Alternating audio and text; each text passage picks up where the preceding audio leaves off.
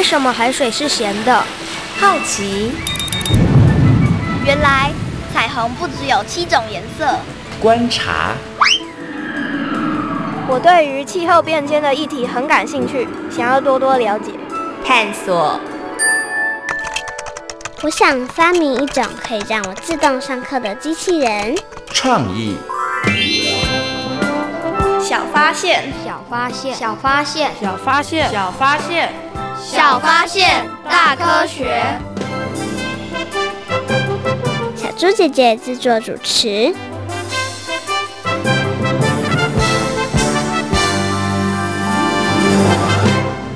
我觉得我应该跟我妈妈说，煮菜直接加海水就好。为什么？因为海水里有盐，这样是不是很方便？哦，不行啦！虽然海水是咸的，但不能直接使用。为什么？呃，这大家都这么说啊。小发现别错过，大科学过生活，欢迎所有的大朋友小朋友收听今天的小发现大科学，我们是科学小侦探，我是小猪姐姐，我是诗蜜，很开心呢又在国立教育广播电台的空中和所有的大朋友小朋友见面了。诗蜜，你曾经到过海边玩吗？有。那小猪姐姐问你哦，你有没有尝过海水的味道？嗯、没有。你没有？你都没有不小心吃过海水吗？因为我不会去海边游泳，嗯，你就离海海很远，对，对然后那我也觉得海水好像很咸，因为毕竟有海盐，就感觉好像很咸哦。所以你是用想象的，是觉得海水很咸，对不对？那你有没有听过其他同学讲说，呃，我跟你说，私密海水真的很咸？有有同学讲的，对，我的好朋友跟跟我说，哦，上次我去海边玩的时候，吃到海水我就觉得超咸的哦，因为他这样跟你讲，你就更害怕，对，对你就不想靠近，对不对？那小猪姐姐告诉你，真的海水是咸的，因为我有。不小心吃过海水哦。那请问一下诗敏，你觉得海水能不能喝呢？我觉得应该不行。为什么？因为海水的盐分很高，嗯，所以然后可能会让人的口渴啊或缺水脱水，嗯，就会变得更严重， 对, 对不对、哦、不要以为有水就可以喝，其实真的是不行哦。其实呢海水也不是完全不能喝啦，只是你不能够喝太多，对，而且不可以长期喝，因为它盐分非常非常高，就像诗蜜说的，如果你一直喝的话、嗯、你反而会觉得自己口渴，那可能会缺水或者是会脱水哦，所以海水是真的真的不可以喝太多哈、哦。那诗蜜，你有没有想过为什么海水会是咸的？我有听过一个传说故事，可是我觉得那不可能。你一定听到就是那个磨一直磨一直磨的，但是你觉得它是不可能的。对，哎。那如果这是不可能的，海水到底为什么会是咸的呢？那人们又是如何从海水里头然后来取得盐使用的呢？在今天节目当中就要跟所有的大朋友小朋友好好来进行讨论哦。不过呢先来进行今天的科学来调查，看看其他的小朋友对于海水里头的盐到底了不了解呢？有问题我调查，追答案一级棒，科学来调查。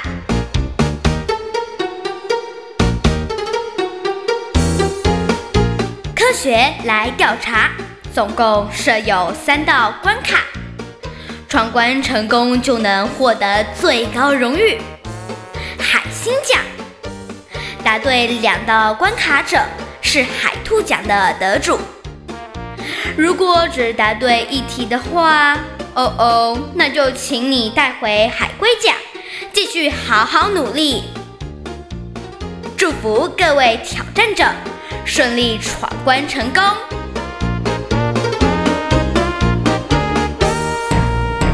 科学来调查，大奖带回家。今天呢，有两位同学要来参与我们今天的科学来调查的闯关活动哦。那他们到底能不能够把我们的最大奖海星奖带回家呢？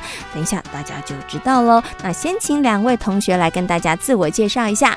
大家好，我是龚奇伟。大家好，我是蔡舒涵。好，欢迎舒涵，还有欢迎奇伟呢，来参与我们今天的闯关活动哦。小猪姐姐先来问一下，你们两个有没有到海边去玩过啊？有啊，有。嗯、我觉得很好玩，而且海边很漂亮。哦，所以奇伟是喜欢去海边的人。嗯、那请问一下舒涵呢？我也有去过，但是你喜欢吗？不喜欢。啊、不不喜欢，你为什么不喜欢啊？因为要因为衣服都会湿掉，很麻烦、哦。衣服会弄湿，很麻烦。你会不会怕太阳晒？嗯，我也不喜欢太阳晒，所以不喜欢衣服弄湿，也不喜欢太阳晒。总结上面的就是不喜欢，不是那么喜欢海边就是了，嗯、对不对？对好，可是你们两个都有去海边玩水的经验过，对不对？嗯、那你们有没有尝过海里头的海水啊？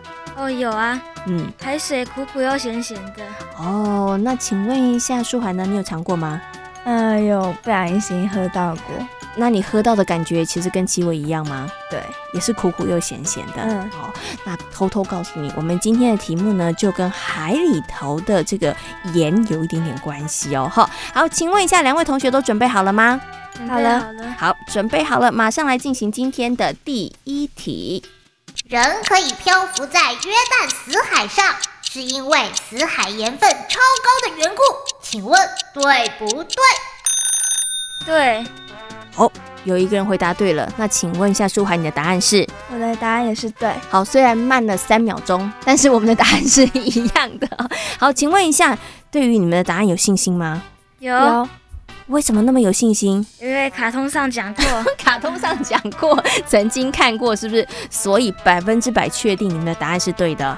到底他们的答案对不对呢？赶快来听听看哦。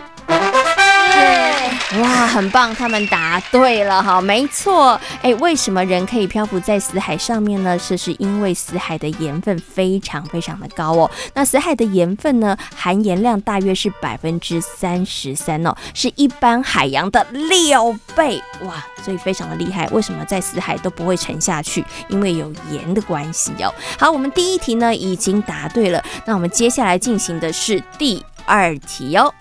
台湾晒盐的历史是从郑成功时代开始的，请问对不对？哦，这题有一点点难咯，可能跟你们平常社会课有没有认真上课有关系哦。那到底台湾晒盐的历史是不是从郑成功时代开始的呢？是对还是不对呢？两个人，我猜不对。哦，有人猜不对。那请问一下舒涵，你也猜不对是不是？好，你们两个为什么这么有默契都觉得是不对呢？诶，好像是日治还是清代。哦，日治或清代应该不是那个时代就对了哈。好，那其实我觉得这个是不对的。舒涵呢，你也觉得不对，原因是什么？因为社会课本有点印象。嗯哼。呃，应该不是这个时间，一半是用猜的，一半是用猜的，不是那么肯定，但是社会课本上好像有写，对不对？嗯、好对，好，所以呢，两位同学都觉得不是从郑成功时代开始的，那他们到底有没有答对呢？哦哦哦，答错了。其实呢，台湾的晒盐历史真的是从郑成功时代开始的哦。那么在明郑时期呢，郑成功的参军郑永华，他就在台南开辟了这个赖口盐城，那引进了台江内海的海水来晒盐，也就是从那个时候开始呢，开启了台湾三百多年的晒盐历史哦。哦，那这两位同学可能社会课的时候有一点小小的不专心，好，没有关系啦，我们刚刚这题答错了哈，但我们还有一个机会哈。那海星奖呢，看起来是没有机会了，但是看看我们最后一题能不能够答对，把我们的海兔奖带回家哦。请问一下，两位小朋友有没有信心呢？哦，突然间他们都没有信心了，因为前一题的挫败。等一下，小猪姐姐适时放水一下，可以吗？嗯，可以啊，可以哈。好啦，那我们接下来听今天的最后一题。请问可以使用海水里的盐来发电，请问对不对？请回答。不对，不对，为什么觉得不对呢？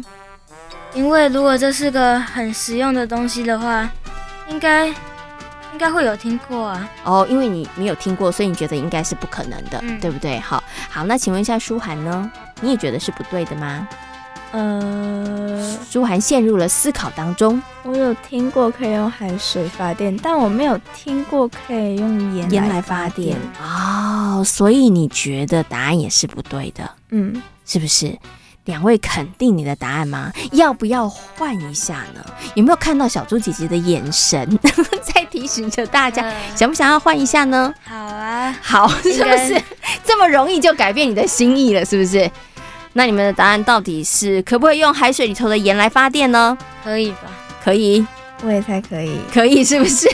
他们两个在我的诱惑之下改变了他们的答案。好，那他们到底有没有答对呢？对，答对了。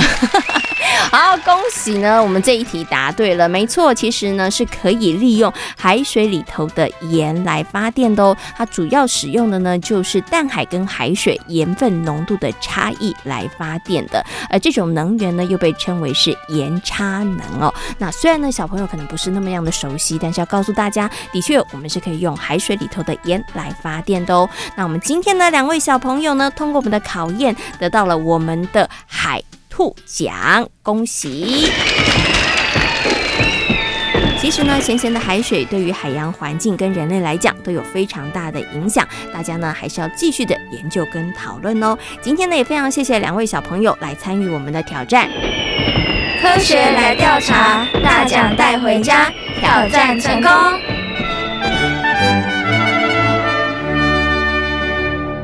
姐姐，我觉得这次小朋友有点可惜哦，因为他们得到了海兔奖。嗯，那你觉得今天的题目你去答题的话，你会都答对吗？会。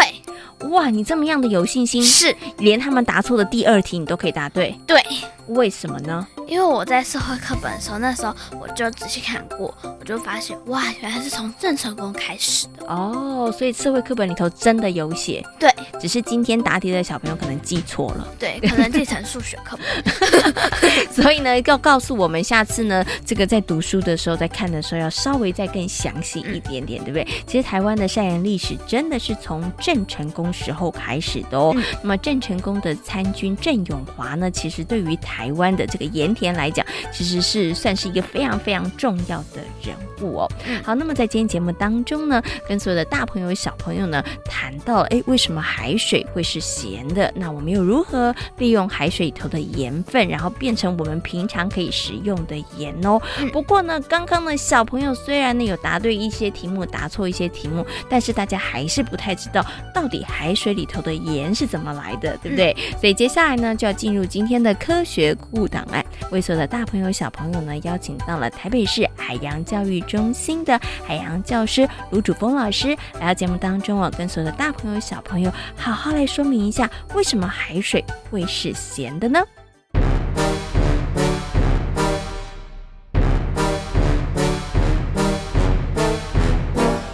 科学酷档案。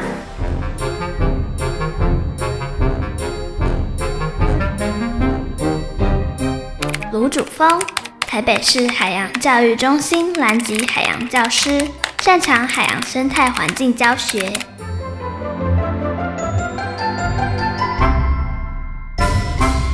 小朋友呢，如果有到海边去玩过，有不小心尝过海水的话，你一定发现，嗯，海水咸咸的、苦苦的。没错，在海水里头其实有非常多的盐分哦。所以呢，在今天的科学酷档案的单元当中呢，很高兴的为所有的大朋友、小朋友呢，邀请到了台北市海洋教育中心的海洋教师卢主峰老师来跟大家好好的解答一下，到底海水为什么这么咸？它海水里头的盐是从哪里来的 ？Hello， 卢老师你好。呃，你好，小苏姐姐你好。嗯，卢老师有偷尝过海水里面咸咸的感觉吗？蛮长的，蛮长的。可是呢，小朋友可能会很好奇，就是到底为什么海水是咸咸的呢？海水里头的盐到底是从哪里来的呢？海水里面的盐从哪里来的？哦，这个问题就要衍生到地球刚起初诞生的时候。那它诞生的时候是一团很热的火球。那经过多年的发展，它开始有海的产生，嗯、全球有 百分之七十 的海洋。可是一刚开始的海水真的不是咸的，海水就是像一般的淡水一样。那为什么会有？因为多数的海水通常都是由呃山脉啊等等的地方刮下来的，嗯，慢慢流下来的。那它在这中途中就会刮下很多的矿物质、微量元素，嗯、最后就形成像现在我们所熟知的海水是咸的。嗯，哎，那它的盐分就从这边来的哦。所以海水为什么尝起来会咸咸的，主要就是在海洋里头会有些一些矿物质，而这些矿物质可能就是从这个可能山啊，或者是一些比较高的地方，然后冲击下来的，嗯，对不对？对，嗯哼 ，OK， 那想请问一下，这个卢老师，如果海水不是咸的话，这样子的话会不会产生什么样的事情？就是说，他们现在现在海水是咸的嘛，对不对？可是海水可不可以不要是咸的呢？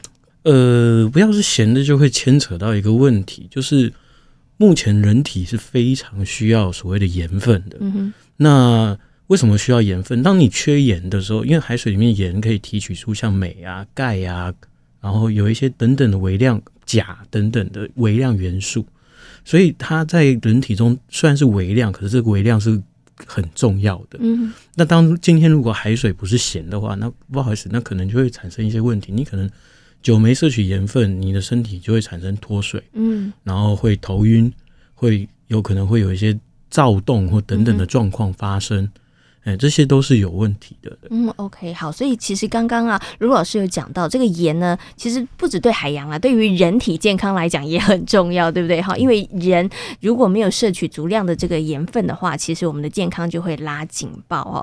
那其实我们真的也有好多的盐分的取得是来自于海水，可是小朋友可能会很好奇，那海水到底怎么样可以产生出盐呢？是不是把海水捞起来，然后太阳晒一晒？然后呢，就会有盐产生了呢。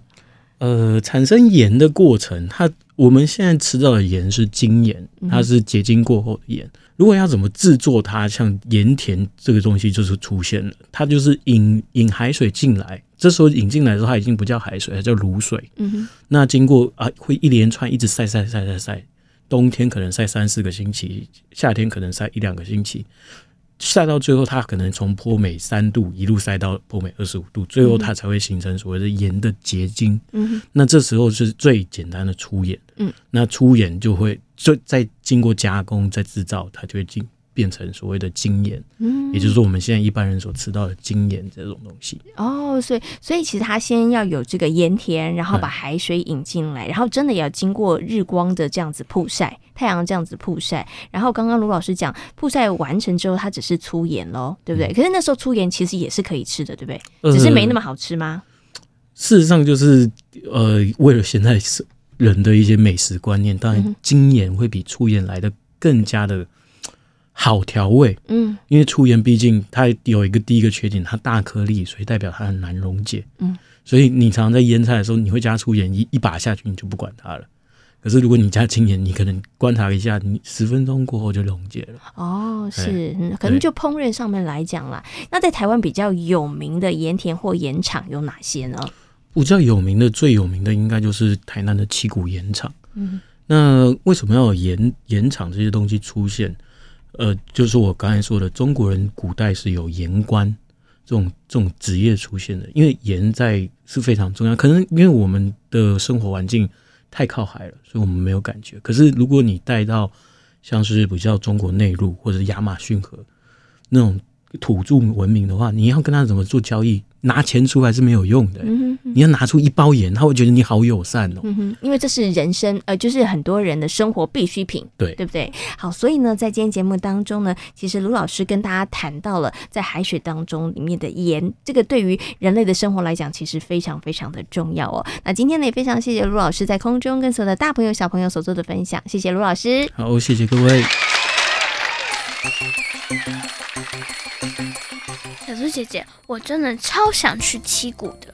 啊，你为什么想去七股？想去看盐山？对。为什么你想去看盐山呢？因为社会课本中有介绍，它有很多盐制品，而且非常的漂亮。嗯、哦，所以我知道了，你不只想去看盐山，而且你还想去吃盐制品。没错。小猪姐姐呢，真的有到过七股去看过盐山哦。漂亮啊！其实真的还蛮漂亮的，而且你会产生一种错觉。错觉？嗯，你会觉得你好像到了雪地的感觉，哦、因为到处对，因为到处都是白茫茫的一片哈，嗯、所以真的非常非常漂亮。大朋友跟小朋友有机会的话，真的可以去看一看哦。嗯、盐呢，它其实不只是调味料，对于人体来讲，它其实也是一个非常非常重要的元素哦，是身体里头不能够缺少的。那正因为呢，人类不能够没有盐，所以呢，以前的政府会非常严格的监控这个盐的生产哦。那么在历史上呢，也曾经发生过因为盐而产生的公民运动哦。哇，这是什么运动？很酷，对不对？嗯，它其实呢跟印度的国父有关。你知道印度的国父是谁吗？知道，是甘地，没错。哎，那到底甘地跟盐又有什么样的关系呢？接下来呢，就进入今天的科学斯多利，带着所有的大朋友跟小朋友一起来听听这个故事哦。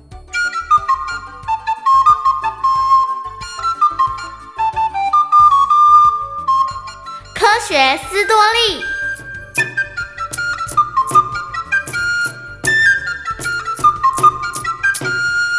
甘地顺利取得律师资格之后，立刻回到了印度。不过，由于甘地个性内向，所以他总是无法替客人打赢官司。唉，又输了。再再这么下去，我要怎么当一名律师呢？你千万不要气馁，我想一定会找到方法的。甘地初期的律师生涯十分的失败，原本他想要放弃了。但哥哥却坚定地支持他。最后，有家公司来找甘地帮忙，并派遣甘地到南非去处理一些公司的法律事务。嗯，我该不该接受这份工作呢？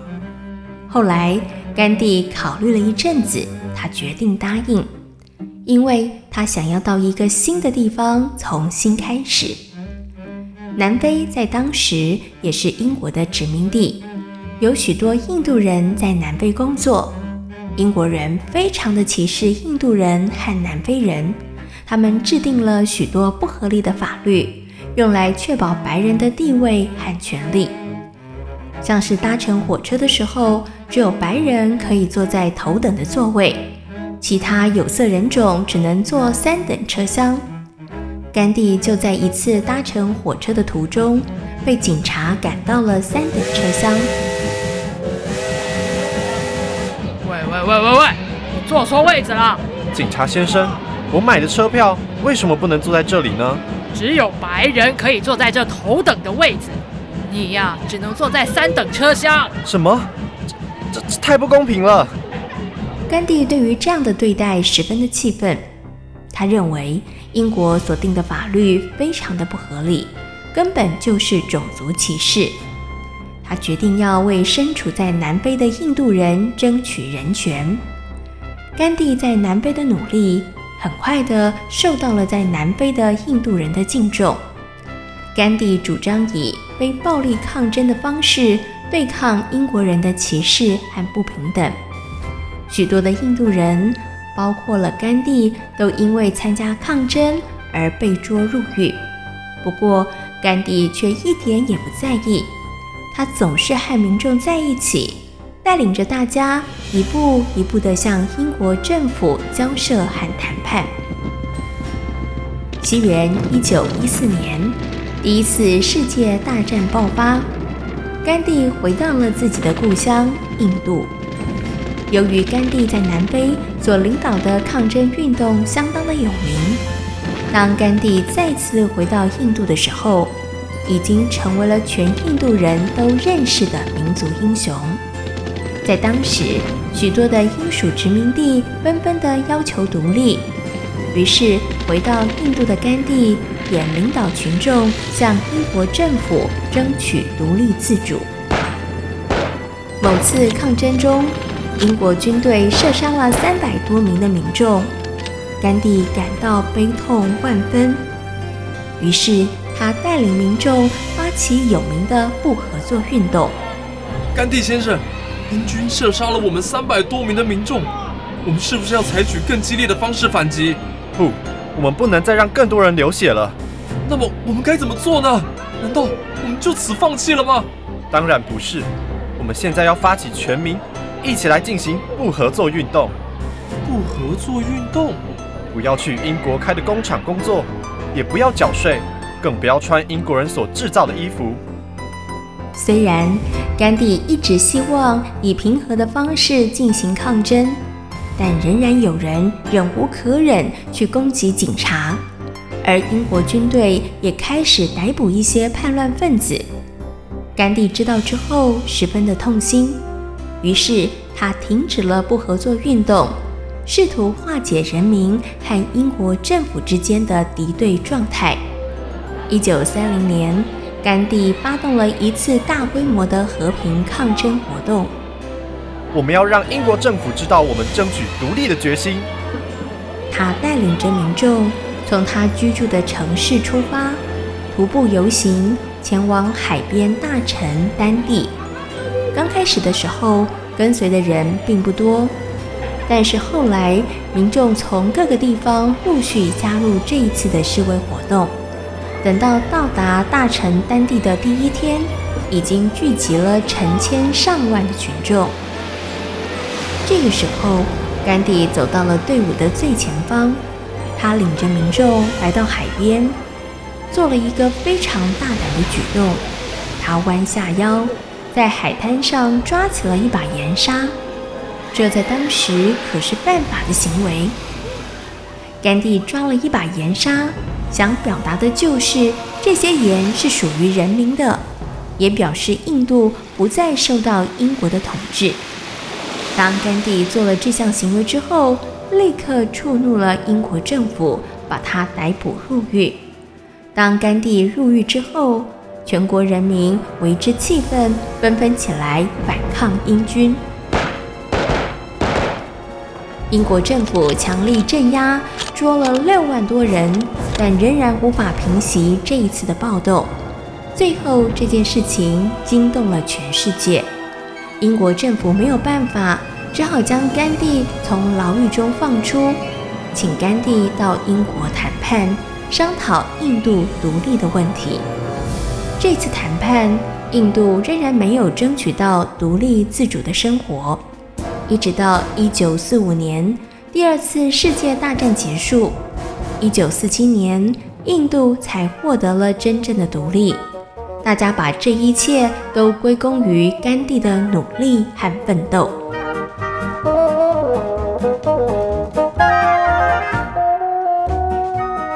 在今天小发现大科学的节目，跟所有的大朋友小朋友讨论到的主题就是海水为什么会是咸的。嗯，那海水为什么会是咸的呢？那么在今天节目当中呢，卢主峰老师有跟大家做了非常详细的说明哦、嗯、相信大朋友跟小朋友现在应该都知道了。在台湾以前哪里是晒盐的一个很重要的地方呢？台南，台南的七股，对不对？嗯，那现在呢，它成为了一个观光旅游的景点哦、嗯、大朋友跟小朋友有机会的话，不妨可以到七股去看看盐山，同时也可以品尝一些盐制品哦。小发现别错过，大科学过生活，我是小猪姐姐，我是史密。感谢所有的大朋友小朋友今天的收听，也欢迎大家可以上小猪姐姐游乐园的粉丝页，跟我们一起来认识海洋哦。我们下回同一时间空中再会，拜拜。